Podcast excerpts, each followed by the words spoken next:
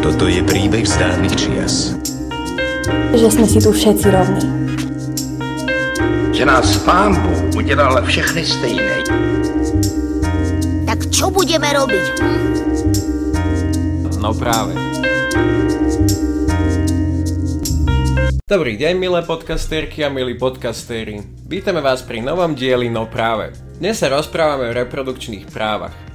O tom, čo to je, čo k tomu hovoria odborníčky a čo k tomu môžu hovoriť neodborníci nám prišli porozprávať dvaja skvelí hostia. Nezávislá sociologička Barbara Holubová a gitarista skupiny Rozpor Datra, ktorý nám ako prvý poskytol svoj hyperodborný pohľad na vec. Dobrý deň. Čau. Ahoj, zdravím. Začali by sme prvou otázkou, aby sa nám trošku predstavil. Ako by si definoval slovo pankač, keďže viacero ľudí si predstaví niekoho, kto v skutočnosti pankačom vôbec nie je? Ja by som na úvod ešte chcel povedať, že trošku sa cítim v takej pozícii, že kto som ja, aby som tu hovoril o interrupciách, že som muž a nie som odborník na to, čiže si myslím, že to ma dosť degraduje, ale chápem áno, že ste ma sem zavolali, pretože som z kapely, ktorá sa tak angažuje, alebo je známa tým, že má angažované a jasné postoje a tak. No a že kto je pankač? Keď si povedal, že ľudia často označujú niekoho za pankača, kto ním naozaj nie je, tak myslím si, že to je normálne a podľa mňa punk je taký vnútorný pocit. Čiže keď si hoci kto povie, že je pankač, tak je pankač. To, okay. je, to je môj názor na to. Môj pocit je to taký pocit takej slobody a trošku takej, že som trochu taký podivín od malička, že sa úplne neviem tak zaradiť medzi ostatných, alebo že cítim, že som taký trošku, že si idem takú svoju cestu. A preto si aj myslím, že kto hovorí, že bol, bola kedy pankač, tak vlastne nikdy nebol. pankač je proste človek asi celý život.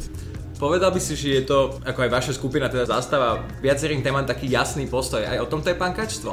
No pre mňa áno, hovorím, pankačstvo môže byť o čom, čo si človek akože zvolí, alebo ako, ako to cíti. To mi imponovalo vždy na tej subkultúre, že pankači boli možno jediní alebo jedni z mála, ktorí sa úplne jasne vyhraňovali voči neonacistom a vtedajším naciskinheadom. Takže to sa mi na tom páčilo a vlastne aj preto som sa k tomu tak nejak dostal cez toto ja si myslím, že nemusí byť človek pánkač na to, aby sa vyjadril proti náckom a že je to už iba také ľudské. Čo na teda privádza k ďalšej otázke. Vy ste mali turné, ktoré sa nazývalo tuším radikálna ľudskosť. Vieš nám o tomto troším ďalej povedať, prečo ste sa rozhodli pre také venues, pre také miesta na koncerty, ako ste sa rozhodli? Tak práve z toho dôvodu, že ja by som nechcel, aby sme boli vnímaní ako nejaká charitatívna kapela. No my nerobíme, že charitu. Skôr išlo o to, že prelomovať tie bariéry, že už to, že sme hrali v utečenských táboroch a potom neskôr v rómskych osadách, tak je to z toho dôvodu, že to boli presne, alebo aj sú, témy, ktoré veľmi rezonujú v spoločnosti a my sme chceli jasne ukázať náš postoj. A v tom utečeneckom tábore sme hrali v roku 2015, keď bola práve prebiehala tá mm-hmm. utečenecká kríza veľká, sa o tom veľmi hovorilo. My sme si povedali, že poďme tam, do toho tábora a ukážeme, že dá sa ísť tam priamo hrať že tak posunúť trošku to vnímanie, lebo veľa ľudí vníma utečencov negatívne. My naopak akože sa snažíme búrať tie predsudky a búrať takéto bariéry. A, lebo viacero ľudí sa nás pýtalo, že a prečo, že, alebo že nám tak navrhovalo, že choďte potom aj do detských domovov, alebo že do väzníc, ale napríklad detské domovy, veď to nejak nerezonuje nejaká Nie je to polarizačná téma. Nie je to, áno, nie, nie, presne tak, nie je to polarizačná téma. Ale tak prečo by sme mali ísť akože do detských domov, tak to môžeme už potom robiť charitu, jasne, môžeme ísť do, do domov dôchodcov aj hoci kde to, akože, toto my nechceme. Jasne, my, jasne. Čo je u nás taká téma nosná akože v kapele, je kritika spoločnosti, alebo to je to, toho zlého, čo sa odohráva v spoločnosti. A plus, je tam ešte aj ten rozmer toho, že je to aj zaujímavé, že pre kapelu hrať v niečom takom. No v detskom domove naozaj, ja úprimne poviem, že pre mňa by to nebolo zaujímavé hrať mm-hmm. v detskom domove. Aj keď nemám ako či proti tomu nič, ale na čo? Však deti majú, ja neviem, Petra, Nadia, spievankov alebo čo. Treba sa zamerať na trh. Ale, ale akože hrať v utečenskom tábore alebo v rómskych osadách je zaujímavé. To je akože, a aj nám vyčítali nejakí ľudia, že vy to robíte iba ako dobrodružstvo. No trošku tam aj je to dobrodružstvo, však ale o tom je aj punková kapela, však e, pre mňa hlavne v punkovej kapele k tomu patrí aj to dobrodružstvo, aj tie výzvy, aj také, že ísť do nepoznaného. Takže to je jedno s druhým, no ale není to len to samozrejme, je tam aj tá idea a popri tom aj to dobrodružstvo a to je fajn, podľa mňa takto má byť. Lebo aj aktivizmus sám o sebe, keď je človek sa aktivizuje v nejakej téme a robí to bez toho, že by ho to nejak bavilo alebo že by to bolo nejaké zábavné, tak časom vyhorí, ho to prestane baviť. Takže podľa mňa v tom aktivizme musí byť aj také nejaké vzrúšo alebo niečo také, že čo, čo ho v tom udrží. A toto je presne ten štýl. A na tom podľa mňa není nič zlé, akože ja to úprimne priznávam, že to tak je. A myslím si, že je dôležité otvárať tieto spoločensky nabité témy vrátane utečencov, na ktoré mimochodom tiež existujú viacero vedeckých a odborných faktov, teda že je to nevyhnutné, že sa budeme musieť zmieriť s migráciou a tak ďalej a tak ďalej. A do podobnej skupiny spada teda aj téma reprodukčných práv a interrupcií. Čo si myslíš, prečo majú ľudia problém, nejaký zásadný, práve s interrupciami a nevedia sa zmieriť s názorom odborníkov. Alebo teda vo všeobecnosti, prečo sa ľudia nevedia zmieriť s názormi odborníkov aj napríklad pri tej migračnej kríze alebo podobných témach? No ešte aby som odpovedal na tú prvú časť otázky, že, že či si myslíš, že je to dôležité, no tak áno, že ja si myslím, že dneska punk po 40 rokoch už v podstate nikoho nezaujíma, už to nie je nejaká rebelia alebo nejaká strašná revolúcia mladých, Takže práve, že podľa mňa punkové kapely dneska by mali hľadať takéto cesty, ako, ako kritizovať to zlé, čo sa deje a otvárať takéto témy, pretože takéto témy sú šité nám na mieru, sa mi zdá. Mm-hmm. A ja sa divím, že to iné kapely nerobia, alebo v menšej miere, alebo to som asi vyčerpal, túto odpoveď. A e, že prečo sa ľudia neriedia odborníkmi? No tak ja neviem hovoriť za iných ľudí, len si myslím, že podľa takého môjho pozorovania, že my žijeme teda vo veľmi konzervatívnej krajine, kde má stále veľký vplyv na myslenie ľudí církev. E, za ďalšie proste to rurálne prostredie, že Slovensko je stále vo veľa regiónoch taká rurálna krajina, e, kde ľudia žijú v takom konzervatívnejšom prostredí. A plus to do nich ešte tlačia aj niektorí politici, ktorí si z toho robia tému, pritom je to úplne v podstate neexistujúci si myslím ja problém. Ale ja si myslím, že napríklad výhoda, čo máme my na Slovensku, keď žije človek, vo, my stále, e, aspoň aj ja, tak zhliadam k veľkým krajinám, že ježiš, ako je tam všetko ľahšie, napríklad v nejakom Nemecku, kde je veľa ľudí, takže sa hociaký projekt dá urobiť vo väčšom, mm-hmm. alebo aj už aj vo, v Polsku susednom, jasne, jasne. 40 miliónov, no tak je tam tá kritická masa ľudí, ktorí sa vedia oprieť do nejakých projektov a potom tam fungujú veci, čo u nás sa nedá na 5 miliónovom Slovensku, ale Zas čo ja si tak uvedomujem v poslednej dobe, že v takejto malej krajine, že naša výhoda je to, že my nemáme informácie veľakrát sprostredkované nepriamo, ale že priamo. A teraz myslím konkrétne, že napríklad, že keď sa hovorí o tom, že prečo dôverovať vedcom alebo odborníkom. No, ja ani nemusím nič čítať od vedcov a odborníkov, ale však ja mám plno kamošov, ktorí sú ved, mm-hmm. vedcovia, vedci, vedci a odborníci. Že ja priamo, akože moji bývali napríklad spolužiaci začali robiť vedu a oni mi potom pri pive sami povedia, že počúvaj, že ale to není, ak sa to, to, že to normálne takto sa robí výskum, akože vedia mi to zôvodne, to sú moji priamo kamoši, alebo napríklad keď sa hovorí o... Uh, Ty klimatické zmeny napríklad? Napríklad aj klimatické zmeny, áno. Tak mám presne kamoša, ktorý robí na SHMU, inak to si dobre povedal, hej, to som si hneď teraz spomenul na kamoša, čo robí na SHMU, ktorého sa furt mu dávam nejaké otázky. Mňa celkom zaujíma počasie, mm-hmm. že to také zaujímavé. No a oni to presne hovorili, že ako je na, na SHMU, že ako funguje tá veda, že si to ne... No proste je tam priamy ten kontakt, že ja neviem, možno, že ľudia vo väčších krajinách nemajú okolo seba tých vedcov, lebo ja, ja, ja neviem, no ale a možno, že ja mám také šťastie, že poznám plno takých ľudí. Alebo aj novinárov, že to, ak sa hovorí, áno, to, ak sa napríklad hovorí, že o novinárov, že oni sú podplatení a, a neviem, neviem, takéto hlúposti, že prestitúti, ne. No tak ja mám hneď dvoch kamošov novinárov a moja mamka je novinárka, vlastne bývala. Ja čaká, vidím, že čo je podplatený, že sa ich spýtam, počujem, že teba niekto niekedy že platil, že aby si niečo, že čo, takže sa pozerajú na mňa, že ne, to si blázon. Nevyvážil si sa na jachta, keď no.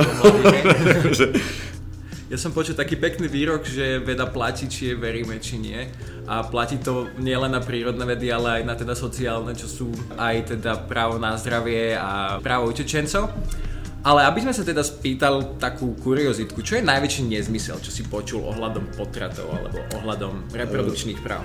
A toto je úplne aktuálna otázka. A e, nespomeniem si, že čo som počul najväčší nezmysel, to som neviem, ale čo som videl, a to som videl pred hodinou, som išiel z Ostupavy smerom na diálnicu do prípojkov, tam je billboard, že že potraty sú najväčšia genocída, alebo také.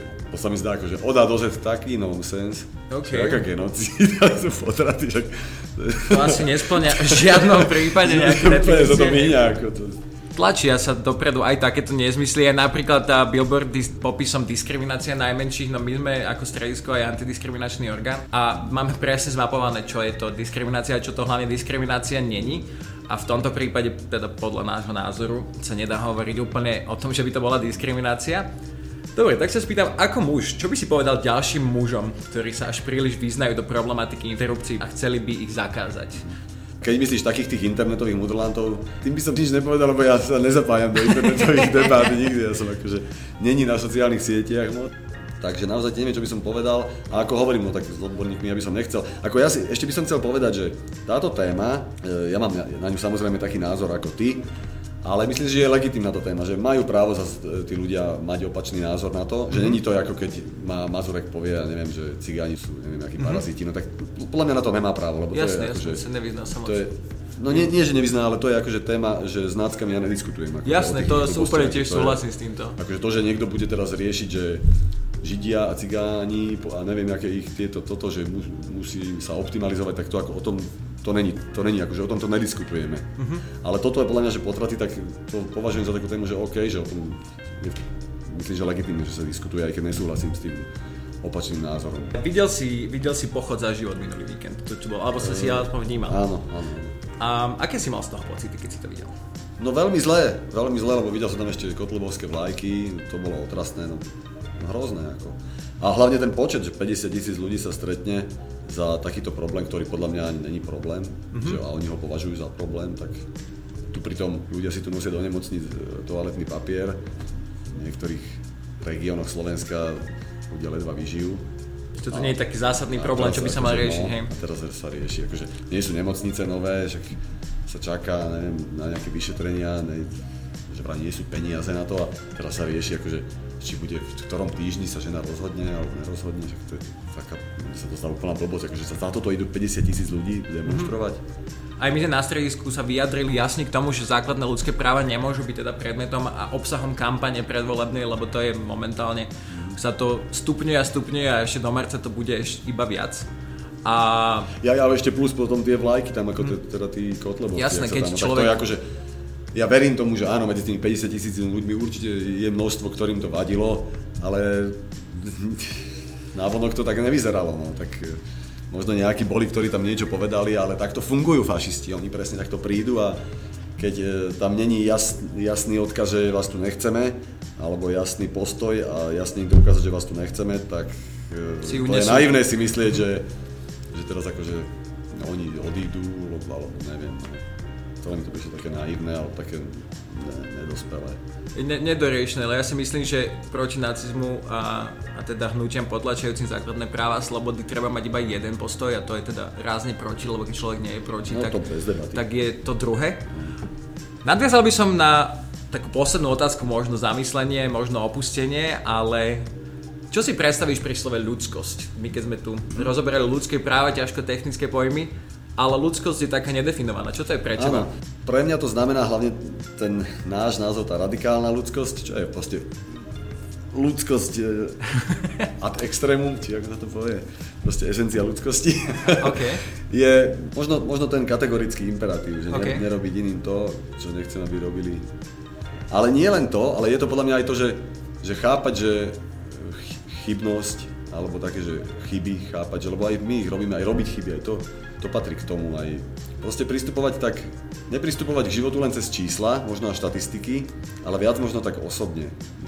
Ale na druhej strane, že tou pesničkou sa snažíme tak povedať, že, že čo je tá ľudskosť, že, že presne, že byť taký, byť akože, ono sa to povie, že normálny, no ale tak čo je normálny, to je taký blbý pojem, ale proste, že tak sa, tak sa zaujímať o to okolie asi a že záležať človeku že na, na svete, no to sa aj spieva v tej pesničke, že, lebo tá pesnička vyšla aj z toho, že, že nám často hovorili mnohí kritici, že my sme moc radikálni, lebo že vystupujeme napríklad proti náckom, že to je radikálne. No a, a my v tej pesničke hovorí, veď, ale vystupovať proti náckom, to nie je radikálne, veď to je ľudské, veď to je, keď človek je ľudský, že ho zaujíma svet okolo, tak vystupuje proti tomu automaticky, alebo že keď, keď blokuje v parku výrub stromov, tak to nie je radikálne niečo, to je akože niečo Aha. radikálne, podľa mňa nie, to je ľudské, to je, to je, to je tá ľudskosť. Ale to sa ťažko, to, že, to je podľa mňa ťažko sa to, takto, to tak vyjadriť, lebo to je veľa vecí, čo to pod to spadá.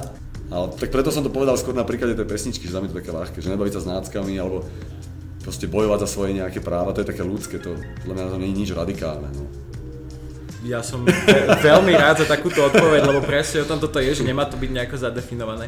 Ja by som ti chcel miliónkrát poďakovať za to, že si našiel na náš čas, že sa prišiel vyjadriť sa k téme a poskytol svoj laicko-odborný Áno, toto by som chcel, ľudský nie, názov. neodborne, ja by som chcel toto veľmi zdôrazniť, že je veľmi laický a vlastne kto sme my, pánkači, aby sme sa vyjadrovali k nejakým takýmto témam a hlavne my, ako nie ženy. To, mala by to byť moja frajerka, ktorá by sa k tomu možno ešte lepšie teda vyjadrila. Ďakujem ti veľmi pekne za takýto postoj. Budem držať palce ako aj tebe, tak aj kapele na ďalšie ľudské Ďakujem. turné a Bude, bude budúci rok, už plánujeme iné osady. super, super. Držím palce teda, ďakujem veľmi pekne a snáď sa vidíme niekedy na koncerte. Potešenie na mojej strane. Tak ako pri každej debate, aj pri tej o reprodukčných právach treba poznať všetky fakty. Tie nám prišla do podcastu priblížiť pani Barbara Holubová. Na začiatok by som vás poprosil, aby ste sa nám trochu predstavili, čo vás sem privádza a ako vaša práca súvisí s dnešnou témou reprodukčných práv. Tak privádzam asi vaše pozvanie, pekne a ďakujem, že sa tejto téme venujete. Vidím, že teda viem, že už dlhodobo veľmi horúca a intenzívna, takže ďakujem pekne, že počujete aj môj hlas. Ja som sociologičkou, sa zaberám výskumom rodovej rovnosti a obzvlášť teda násilia páchaného na ženách, vrátane práv žien. Už viac ako 15 rokov. Pracovala som viac ako 10 rokov pre verejno príspevkovú organizáciu výskumnú, ktorá bola afiliovaná k ministerstvu práce, potom som bola aj vo Vilnuse, pracovala som pre Európsky inštitút pre ro- rodovú rovnosť. A v tejto téme vystupujem ako nezávislá výskumníčka zámerne, pretože sa mi zdá, že akákoľvek afiliácia ako keby vás väzovala vo vašich vlastných názoroch a možno aj prezentovaní možno neúplne populárnych eh, názorov na túto vec. Máme s tým na stredisku skúsenosti, že nie právny názor je názor verejný. Povedz si nám, čo vlastne znamená ten koncept sexuálneho a reprodukčného zdravia a ako súvisí s ľudskými právami. Je to, najmä sa to týka ženských práv. Povedz si nám niečo bližšie k tomuto. Tento koncept sexuálneho a reprodukčného zdravia a práv sa vzťahuje na všetkých ľudí, ale máte pravdu, že obzvlášť na dievčatá a ženy má naozaj nedodržiavanie týchto práv, porušovanie nedozierne dôsledky a vieme aj z, z rôznych krajín, že ako to naozaj ovplyvňuje ich život.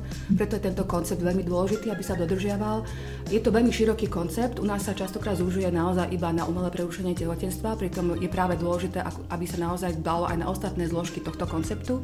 A vlastne sa vychádza naozaj z tých najzákladnejších medzinárodných dohovorov, ktoré sa vlastne vzťahujú na základnú ochranu práva slobôd. A ide naozaj o také konkrétne práva, ako napríklad právo na život, obzvlášť potom bez násilia, bez mučenia, bez nejakého mm, nuteného alebo nedôstojného zaobchádzania. Samozrejme je tam aj právo ochrany pred diskrimináciou z akéhokoľvek dôvodu, ale aj právo na e, rovnaké alebo rovné zaobchádzanie. E, obzvlášť sa sem vzťahuje samozrejme aj právo na telesnú integritu a autonómnosť, čo je veľmi dôležité právo. Tak si povedať, že tie práva sú častokrát možno pre ľudí veľmi abstraktným konceptom, ale keďže sa venujem tejto oblasti výskumne, viem, aké to môže mať naozaj veľmi praktické dôsledky pre životy žien a ľudí. Keby sme to možno trošku ešte ďalej ako keby skonkrétnili, tak napríklad právo na telesnú integritu alebo autonómnosť znamená vlastne, že ľudia, respektíve ženy sa môžu rozhodnúť o tom, že kedy a koľko detí budú mať. To automaticky súvisí samozrejme s tým, že vlastne ak naozaj štát nezabezpečí napríklad komplexné a pravdivé informácie o plánovanom rodičovstvu a ako predchádzať neželanému tehotenstvu, tak je veľmi neľudské naozaj, že nám zneprístupniť umelé prerušenie tehotenstva.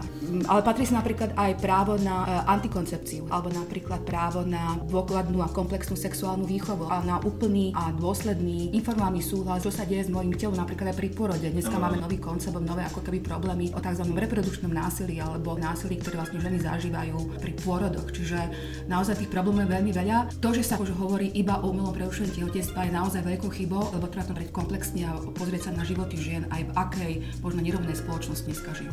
Určite súhlasím, tieto témy sú na Slovensku keby stále tabu a pritom sa týkajú každého z nás. Ako ste hovorili, že to obmedzovanie prístupu k bezpečným umelým prerušením tehotenstva, možno aby som našim poslucháčom tak objasnil, keď sa zakážu prerušenia tehotenstva umelé, tak eh, nezmiznú, iba zmizne ku ním bezpečný prístup. Aby sme prešli teda od tejto otázky, že bolo predložených 7 návrhov na obmedzenie prístupu k umelému prerušeniu tehotenstva. Ako vnímate tieto snahy? Možno by nám vedeli o tom povedať viacej ženské mimovládne organizácie, ktoré pravidelne sa snažia čeliť rôznym útokom na či už nejaké ďalšie bariéry, ktoré sa majú zaviesť legislatívy pre ženy, ako napríklad povinné poučenie alebo napríklad čakacia lehota, dní pre ženy, ktoré už požiadali o prerušenie tehotenstva.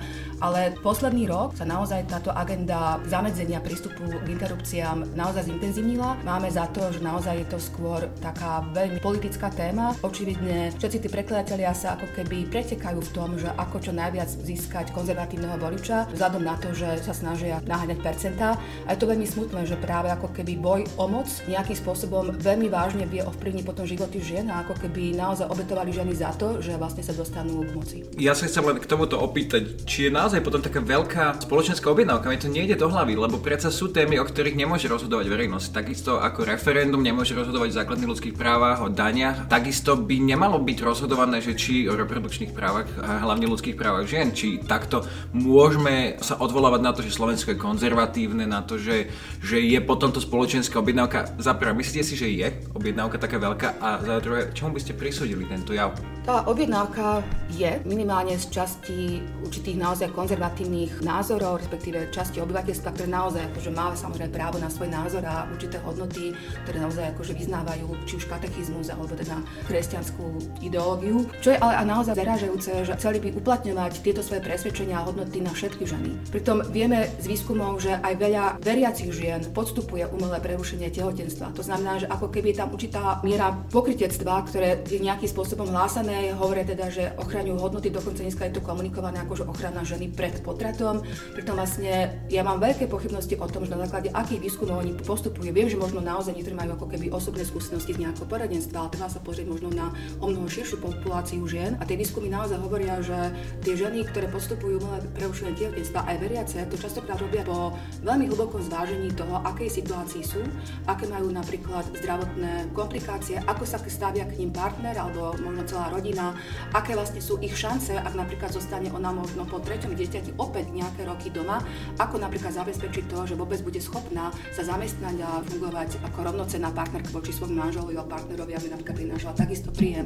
Čiže všetko toto sa zvážuje a ja si myslím, že táto objednávka ale naozaj vznikla aj vďaka tomu, že tá kampaň za ochranu nenarodených detí, ako sa tu dneska komunikuje, dokonca vražd, je naozaj ako keby veľmi už dlho tlačená cez rôzne samozrejme kresťanské kanály, ale, alebo napríklad cez kostoly. Vieme, že táto agenda je naozaj na stole veľmi intenzívne a v podstate naozaj tí ľudia, ktorí podporujú takéto návrhy, tak v podstate naozaj mám dojem, že ako keby dostávali tie informácie z jednej strany. Ja som počul veľmi veľa nezmyslov v rámci tohto masírovania tej spoločenskej objednávky a môžem dovoliť si povedať trošku odborného hľadiska, povedať, že neboli všetky správne. Boli tu niektoré hoaxy, mizinformácie. Viete mi vypovedať, čo ste počuli, čo bolo úplne od veci a aké sú naozaj štatistiky, trendy momentálne, čo sa týka umelého prerušenia tehotenstva a aké je to na Slovensku, či treba ten zákon naozaj sprísňovať, alebo či teda tá spoločenská objednávka kopíruje ten vývoj. Odpoviem na tú druhú otázku o tých trendoch. Dneska vieme, vlastne sa to naozaj veľmi jasne komunikuje, že ten trend už je dlho dlhodobo veľmi ako keby priaznivý v zmysle, že sa naozaj znižuje počet interrupcií, čo možno ako keby je,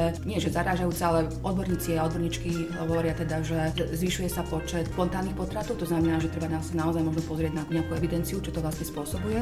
Ale faktom je, že viem, že na tisíc žien v produktívnom veku to naozaj vychádza nejakých 10,7 umelého prerušenia tehotenstva, čo je vlastne asi o 8 percentuálnych bodov menej, ako bolo v roku 97, čiže ten trend naozaj priaznivý a je to hlavne vďaka tomu, že naozaj sa zvyšuje informovanosť žien, ako predchádzať neželnému tehotenstvu, čo je vlastne základná príčina toho, prečo vlastne sa ženy musia rozhodovať k umelému prerušeniu tehotenstva. A čo sa týka tých možno nezmyslov, nedalo si niektoré informácie, kde bol uvedený zdroj na nejakú štúdiu naozaj preveriť. A to, čo sa mi podarilo naozaj nájsť, bolo z tých výskumov, ktorí oni vychádzajú, hovoria napríklad, že žena, ktorá má umelé prerušenie tehotenstva, tak môže dostať potom rakovinu, alebo má veľmi komplikované potom psychologické nejaké ťažkosti a depresie tak ďalej a dokonca tendenciu spáchať samovraždu. Tak keď som sa na tie aspoň uvádzané zdroje, ktoré sa nie vždy uvádzajú, musím povedať, no, pozrela dôkladnejšie, tak častokrát ide o výsledok alebo interpretáciu výsledkov tých výskumov iba čiastočných. Ako keby sa niečo vytiahlo, ale už sa nepovedalo, povedalo sa A, alebo nepovedalo sa B.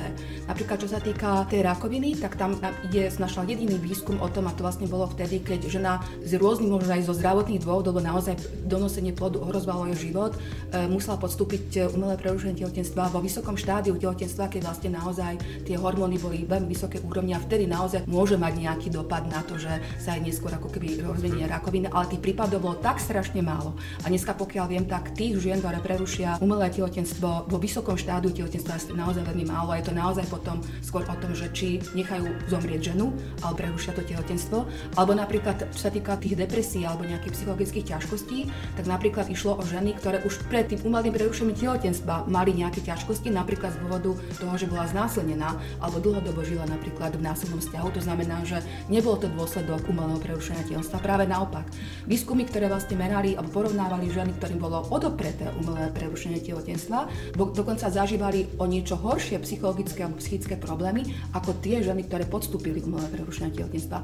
Viete, to znamená, že to je presne o tom, že keď sa vo výskume hovoria iba čiastočné výsledky a nepovie sa napríklad, že aké boli napríklad limity výskumu alebo aké iné interpretácie sa tomu dajú nejakým spôsobom prisudzovať, tak vždy dochádza k nejakým dezinformáciám. A potom to má také dosť tragické následky, ktoré môžu aj ženy, ktoré to počúvajú, napríklad nemajú tie informácie, tak keď dostávajú takéto informácie z prvej ruky, ale z tretej ruky a sú trošku pokrivené, tak pravdepodobne to zaváva aj s ich rozhodnutím, či vôbec prístupí k umelému prerušeniu tehotenstva. Aké dôsledky to môže mať nielen na ženu, ale teda možno aj na spoločnosť sprísnenie z toho zdravotného výkonu? Aké skúsenosti sú z iných krajín? Prvom rade chcem povedať, že tých skúseností je už veľmi veľa. Ja sa mhm. naozaj čudujem, že sa vôbec uvažuje o ďalšom sprísnení prístupu k interrupciám. A to, čo mi naozaj chýba na Slovensku, je skutočne odborná debata a naozaj ako vypočutie ginekologičiek a ginekologov, aby naozaj vedeli posúdiť, že čo sa naozaj deje v teréne, hej, a nie iba ako na hodnotovej úrovni. A tie dôsledky, možno nepôjdem do krajín, ktoré sú rozvojové, napríklad Salvador alebo Argentína, kde naozaj ako vieme, že ženy sú zatvárané za to, že vôbec spontánne potratili alebo napríklad skutočne zomierajú v dôsledku nelegálnych alebo teda na čiernom trhu kúpených interrupcií, ktoré sú veľmi nebezpečné. Ale idem napríklad, keď nedávno sa našťastie podarilo konečne zvrátiť niekoľko ročný vývoj v Irsku, keď skutočne si dali záležať na tom, aby zistili, čo sa naozaj deje so ženami vďaka tomu, že naozaj tam bolo právo nenarodeného plodu a ženy, ktorá teda otehotnela nežiaduco na, dané na rovnú úroveň. Uh-huh. A toto, táto situácia vlastne spôsobuje, že vždy sú zrazu tie práva nenarodeného plodu zneužívané na úkor práv žien. Uh-huh. Dochádzalo napríklad k tomu, že mladé dievča, maloletá žena, ktorá vlastne otehotnila v dôsledku incestu, mala v podstate zakázané ísť na, ako keby nikto nechcel schváliť e, tú interrupciu a bola ako keby suicidálna, to znamená, chcela akože spáchať samovraždu a bola ako keby privezovaná k posteli, aby ten plod donosila. Samozrejme sa okamžite ozvali ľudskoprávne aktivistky, ako naozaj to veľmi neľudské, viem, že ten prípad sa potom riešil na súde. Známy aj prípad ínskej ženy, ktorý začal samovojný potrat, žiaľ sa nedokončil a naozaj potrebovala urgentný zákrok, aby naozaj ako keby nedostala otravu krvi. Žiaľ, opäť jej tento zdravotnícky výkon nebol poskytnutý včas a ona zomrela. Potom napríklad v Írsku zareznovalo aj to, že mapovali anonimné príbehy žien, ktorých nebolo veľa. Viem, že ročne to bolo okolo 6 tisíc až 7 tisíc žien z Írska muselo veľmi pokutne a nedostojne cestovať do Veľkej Británie, aby takýto zákrok vôbec mohlo podstúpiť a získať. A viem, že častokrát išlo o veľmi chudobné ženy, ktoré dokonca požičiavali na ten zákrok a vlastne sa zadlžovali. Čiže keď poznáte tieto konkrétne príbehy žien a dôvody, prečo sa tak museli rozhodnúť, tak je to naozaj veľmi neľudská situácia, že takýto zákon jednak, že veľmi veľmi dlho trval a jednak, že naozaj tak dlho trvalo, kým sa konečne zvrátil. Ja sa označujem sám seba ako feminista a pri všetkých týchto debatách vie mi do očí taká jedna vec, že sa hovorí o tej antikoncepcii hlavne v, pre ženy. Počuli sme ale už aj o prípadoch hlavne v zahraničí, kde sa snažia vyrovnávať trochu tie rodové rozdiely. O antikoncepcii pre mužov ako o zdravotníckom výkone, ako o niečom, čo už preplacajú poisťovne. Vedeli by ste nám niečo trošku z tohoto objasniť? Lebo myslím si, že toto ešte na Slovensku nie, sa nie až tak úplne uchytilo ako téma. Mám o tom, priznám sa, málo informácií, ale takisto som o tom počula a hovorí sa vlastne, že prečo tak veľmi dlho trvalo, že sa vôbec akože začalo uvažovať o vývoji hormonálnej antikoncepcie pre mužov. Mám taký dojem, že má to aj svoje dôvody, že prečo sa napríklad muži tak častokrát vynechávajú z tejto debaty. Nie že zámerom, ale častokrát sa stávalo, že muž si uplatňoval právo na donosenie toho plodu, teda, ktoré vlastne on bol ako keby dôvodom. To znamená, že opätovne dochádzalo k tej situácii, ako keď naozaj ženu nutíte k donoseniu, mm-hmm. donoseniu plodu. To znamená, že práva oplodniteľov sa naozaj ako keby do určitej miery musia trošku brať s rezervou, pretože vždy ide o telo ženy. Ako ten prínos tele, telesného obmedzenia. obmedzenia skutočne pre ženy a pre mužov je naozaj ako keby neporovnateľne veľký. A čo sa týka ako keby antikoncepcie, respektíve zodpovednosti mužov za to, aby naozaj žena sa nemusela rozhodovať, e, či plod donosiť alebo nedonosiť, je veľký. Poznám výskumy, ktoré vlastne hovoria, že sú ženy v situáciách, keď nie vždy môžu donútiť partnera k tomu, aby naozaj aj on pre zamedzenie počatia niečo urobil. Mm-hmm. A sú to napríklad veľmi dôkladné výskumy, žiaľ nie u nás, ale v, vo Veľkej Británii hlavne, naozaj sa zistilo, že ženy, ktoré z rôznych dôvodov, ekonomických, sociálnych, ale aj napríklad to, že nefungovala ochrana, žijú dlhodobo v násilnom vzťahu a tam naozaj bolo zistené, že viac ako 40% žien zažíva reprodukčné násilie. To znamená, že partner, násilný partner, manžel, druh ich donútil opakovanému ako keby sexuálnemu styku, to znamená k znásilneniu, či už zámerne nepoužil žiadnu ochranu, aby si ženu opätovne zaviazal nejakým tehotenstvom, prípadne starostlivosťou o deti, čo súvisí samozrejme s vyčerpávaním a zamestnávaním ženy voči tomu, aby vôbec sa mohla nejakým spôsobom mobilizovať od násilného vzťahu. Vieme napríklad z iných štúdií, že ženy v násilných vzťahoch môžu využívať sexualitu k tomu, aby zabránili ešte k horšej situácii, napríklad zmláteniu detí alebo nejakému fyzickému útoku voči svojej osobe. Treba brať tú sexualitu a vôbec reprodukčné práva a sexuálne práva naozaj v kontextuálnej rovine, pretože ak nepoznáme všetky okolnosti, prečo sa to stalo, tak eh, plošný zákaz všetkého je skutočne veľmi, veľmi pokrivený. Ja som z tohto započul veľmi veľa tak, takzvaných, by som až nazval neludských krokov, ktoré vidíme aj v slovenskom zákonodárstve. A hlavne, čo sa týka tých posledných návrhov nejakej informovanosti a takto strkanie pred tvár, také tie, ja by som povedal, až trošku mučiace praktiky stredoveké, ja by som ich nazval neludské. A toto ma dostáva k tej mojej poslednej otázke čo je pre vás ľudskosť?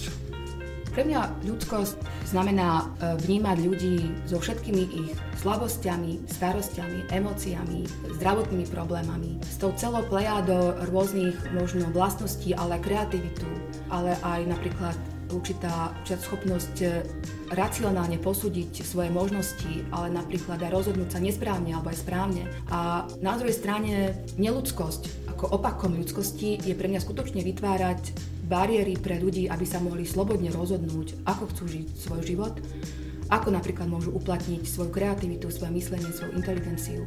A toto je pre mňa ako keby určitá polarita voči tomu, čo sa možno na Slovensku aj voči ženám, ale nielen voči ženám, aj iným ľuďom vytvára. Ja som veľmi potešený za tento rozhovor, ktorý už sa momentálne naplnil za všetky informácie, čo ste nám tu posunuli nám a aj našim poslucháčom chcem úprimne poďakovať. Budem vám držať palce to v každej vašej ďalšej práce a hlavne teda budem držať palce, aby sa na Slovensku nejak posunula tá situácia, aby sme sa posunuli od tých predsudkov, od tých hlúpych krokov, ktoré sa tu snažili dosadiť za posledný rok. A ďakujem vám aj za vašu prácu, čo vykonávate naozaj. A takže ešte raz ďakujem za to, že ste prišli a držím palce. Ďakujem pekne za pozvanie. Tak, a to by sme mali.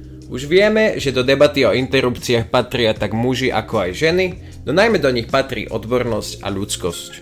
Dúfame, že sa vám dnešný diel páčil a že si nás naladíte aj na budúce. Ja som Jakub a toto je podcast Strediska pre ľudské práva. No práve.